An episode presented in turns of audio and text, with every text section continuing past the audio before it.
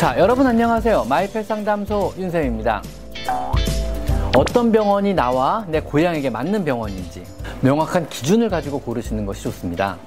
최소한 강아지와 별개의 고양이 대기실이나 고양이 진료실을 갖춘 병원이 좋습니다. 병원과의 신뢰를 충분하게 갖지 못하고 여기저기 병원을 쇼핑하듯이 이곳, 이곳저곳 옮겨 다니는 게 사실은 여러분에게도 고양이에게도 굉장히 큰 손해일 수 있다는 겁니다.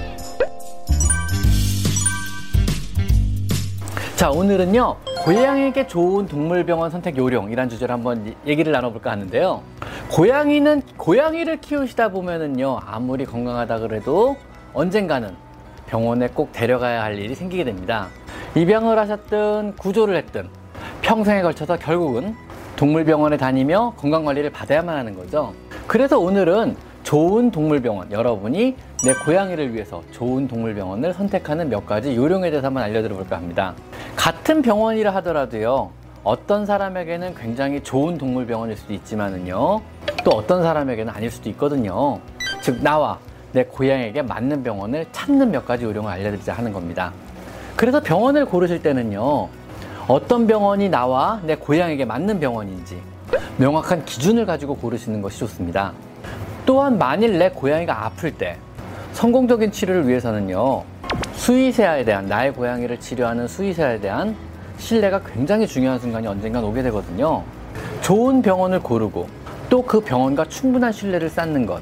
그것이 앞으로 내 고양이가 20년을 살아가는 동안에 정말 정말 중요한 일이 될 수 있다는 거 꼭 명심하시기 바랍니다. 아셨죠? 우선 자신이 원하는 병원의 형태가요. 수의사 선생님과 스탭들이 굉장히 여러 명이 근무하는 대형 병원을 원하는지 아니면은요. 수의사 한 분이 근무하는 형태의 소규모 병원을 원하는지를 명확히 파악을 하셔야 됩니다. 또는 고양이만 치료하는 전문 병원이거나 혹은 고양이만의 치료 공간이 따로 있는 입원장이나 진료 공간이 고양이만을 위한 시설이 따로 있는 그런 곳을 여러분이 원할 수도 있는 겁니다. 또 수의사의 진료 스킬과는 상관없이 고양이를 직접 키우는 선생님을 선호할 수도 있고요. 역시 진료 스킬과는 상관없이 남자 선생님 혹은 여자 선생님을 여러분이 더 선호할 수도 있습니다. 하지만 여러분이 간과하는 것 중에 하나는요. 동물병원은 또 거기서 근무하시는 여러분의 주치의 선생님은요. 여러분의 고양이가 아플 때 치료만 해주는 분이 아니라는 겁니다. 음, 이거 만지면 안 돼. 우선 여러분이 선택한 병원의 선생님은요. 앞으로 20년간 여러분의, 여러분에게 또 여러분의 고양이를 위해 해줄 수 있는 것들을 한번 나열해 드려 볼게요. 고양, 이의 전생에 걸친 예방 차원의 건강 관리를 해주실 겁니다. 또 그분은요, 고양이가 자라면서 나이별, 체중별로 영양 섭취나 아니면 사료 선택의 가이드라인을 계속적으로 여러분에게 조언을 해주실 거예요. 또 여러분이 선택한 주치의 선생님은요, 고양이 행동 이상이나 스트레스 질환이나 아니면 행동 훈련에 대한 컨설팅도 해주실 수 있으시고요. 또 필요할 때 급하게 전화하면 응급처치 요령을 알려줄 수도 있습니다. 또한 새로법, 새로운 치료법이 나온다 그러면 새로운 치료법을 여러분에게 소개해 줄 수도 있고요. 또 유기묘의 입양에 대한 안내도 해줄 수 있습니다. 또한 그 병원은요, 치료 이외에 목욕이나 털 관리, 뭐 그루밍, 호텔 서비스 이런 것을 제공할 수도 있습니다.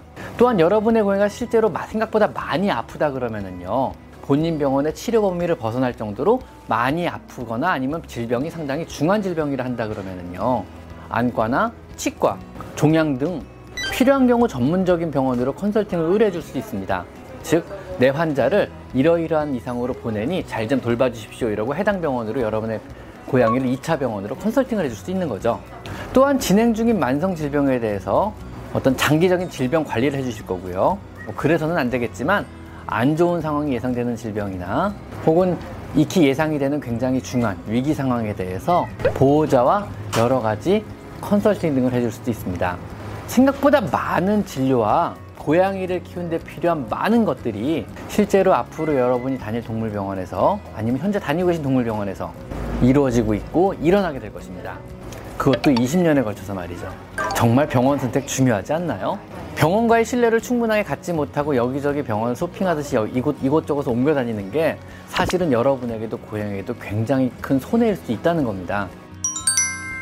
자, 병원을 선택하는 몇 가지 제가 기준을 알려드리도록 하겠습니다. 그 외 나머지 상황들은요, 여러분과 잘 맞는 병원을 스스로 한번 찾아보셔야 됩니다. 첫 번째는요, 고양이가 아무리 이동에 대한 스트레스에 둔감하다 하더라도 한시간이 넘는 거리에 병원은 배제를 하셔야 됩니다. 즉, 집에서 너무 멀지 않은 병원이 좋은 병원이란 말입니다. 그리고 병원 내에서도요, 고양이가 받을 수 있는 스트레스를 최소화하기 위해서 최소한 강아지와 별개의 고양이 대기실이나 고양이 진료실을 갖춘 병원이 좋습니다. 병원이 너무 바빠서도 안 되고 대기 시간이 너무 길어서도 안 됩니다.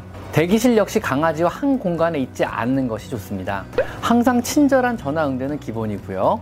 진료 중에도 여러분의 질문에 대해서 자세한 사항들을 설명해 주셔야 합니다. 필요한 검사가 있다면 검사를 권유하고 그 검사가 왜 필요한지에 대한 검 설명이 충분히 되어야만 하고요. 검사에 대한 결과가 나왔을 때 그 결과 값들을 자세하게 설명해 줄 수 있는 병원이어야 합니다.